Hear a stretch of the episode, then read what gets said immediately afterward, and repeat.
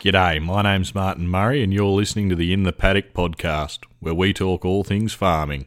G'day, and welcome to another Wednesday Tech Talk. So, today we're doing something a little bit different, not really talking about agronomy in Australia. Uh, what we are talking about is, I don't know, differences in spraying, differences in uh, spray techniques, um, and yeah, differences in application, I guess, between here and the USA. Uh, so basically, there's a fella I follow on Instagram uh, called Roy Lance Spraying. Now, he makes a whole heap of funny content, good content, also really insightful content.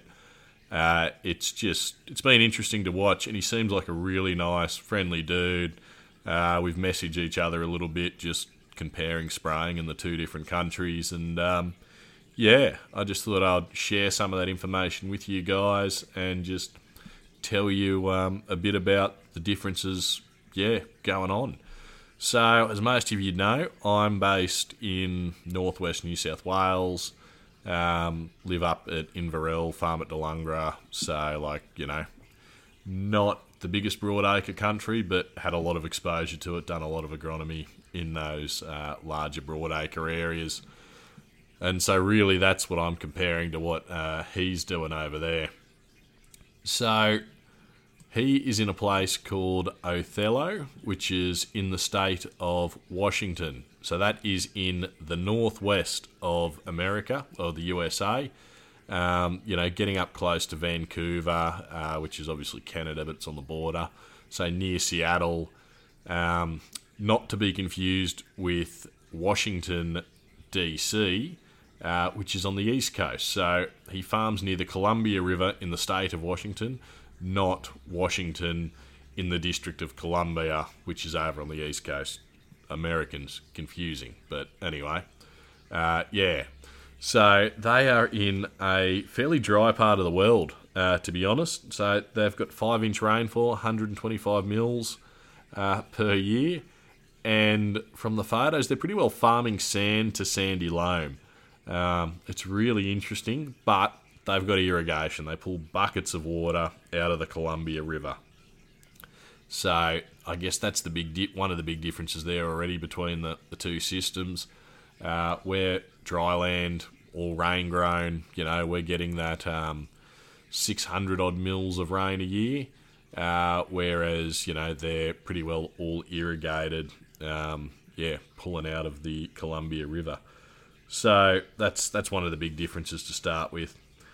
Um, on top of that, whereas we're growing mainly cereal grains, uh, you know, wheat, barley, canola, uh, sorghum, mung beans, cotton, dryland cotton, that sort of thing, they look to be mainly growing vegetable crops. You know, they grow a lot of potatoes, um, bit of corn. Uh, they grow up, yeah, whole heap of different things. You know, high value, intensive, irrigated crops. But then we get into the real interesting bit. So he, uh, what what started all of this was he put up a thing about um, about what rates they were charging um, per per acre, and basically what they were charging in US dollars per acre is about what we charge in Australian dollars per hectare. So, like massive, massive difference in prices. Um, yeah, so I think we're on about half the rate those guys are over there, which uh, was interesting. And so I, I, tried to delve into that a bit more and um, wanted to find out why that was. So I asked him, oh, like, what sort of water rates, what sort of hectares are you doing, or acres, you know, Americans. And so we got into it, and basically, uh, about 50% of the time, they're spraying at 20 gallons per acre. Now, that's Convert that to litres per hectare, that's roughly about 200 litres per hectare. 25% of the time they're spraying at 15 gallons per acre, so 150 litres per hectare. 12.5% of the time spraying at 10 gallons per acre, you know, 100 litres per hectare. And uh, yeah, the remaining 12.5% of the time spraying at 300 uh, litres plus per hectare, so 30 gallons uh, per acre plus. So, you know, whereas in Australia, we'd rarely go above 100 litres. Um, you know, Horty crops, more intensive crops, they obviously do that. But in a broadacre situation, we're not going above that, that level of water. So I found that really interesting. That's obviously going to slow you down. Um, not sure how fast they're going over there. Um, I know that when I'm spraying along at you know 12k an hour up in the hills, I'm being laughed at by the big boys out west, um, punching that 30k an hour. So that's um, yeah, that's that's I guess one of the key differences there. Asked how many hectares he gets done in a day. So on an average day, he reckons you know if it's at uh, that 200 litre water rate, um, he'll punch out 600 acres in a day, so that's 243 hectares. And his best day was uh, 700 acres, uh, so 283 hectares. And it looks like they're chopping and changing a lot, a lot of small paddocks, a lot of centre pivots, all those sort of things. It just doesn't look like fast, efficient spraying. So they're doing pretty well to punch out those sort of acres. Um, again, coming back comparing to an Australian system. Um, yeah, so I guess they're the main differences that we sort of discussed. The other thing was that he was a bit shocked when I, I told him that the Australian farmer is, pretty well just a professional gambler. Every day we get out of bed and bet whether it's going to rain or not.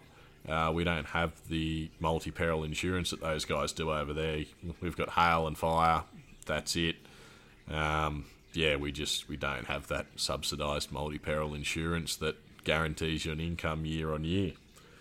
Be nice if we could, but uh, yeah, we just don't have that at the moment. So that's um, yeah, that's uh, unfortunately where we lie there. Anyway, I thought that was interesting. Um, you go on Instagram, give them a follow. Roy Lance Spraying, really interesting, really funny. Um, yeah, building a house at the moment looks pretty cool, but I'm just blown away. Like they're they're farming beach sand there, um, so it must be very intensive, very input heavy sort of farming. But if you got the water, I guess you can do it.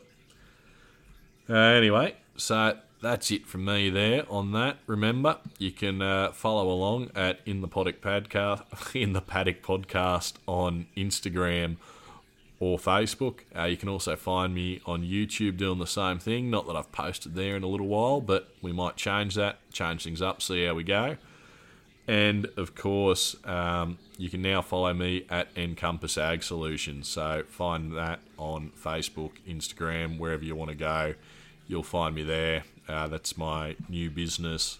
Uh, a bit of contract research, contract spraying, and um, yeah, just general stuff like that. And of course, agronomy. So, anyway, until next time, keep at it.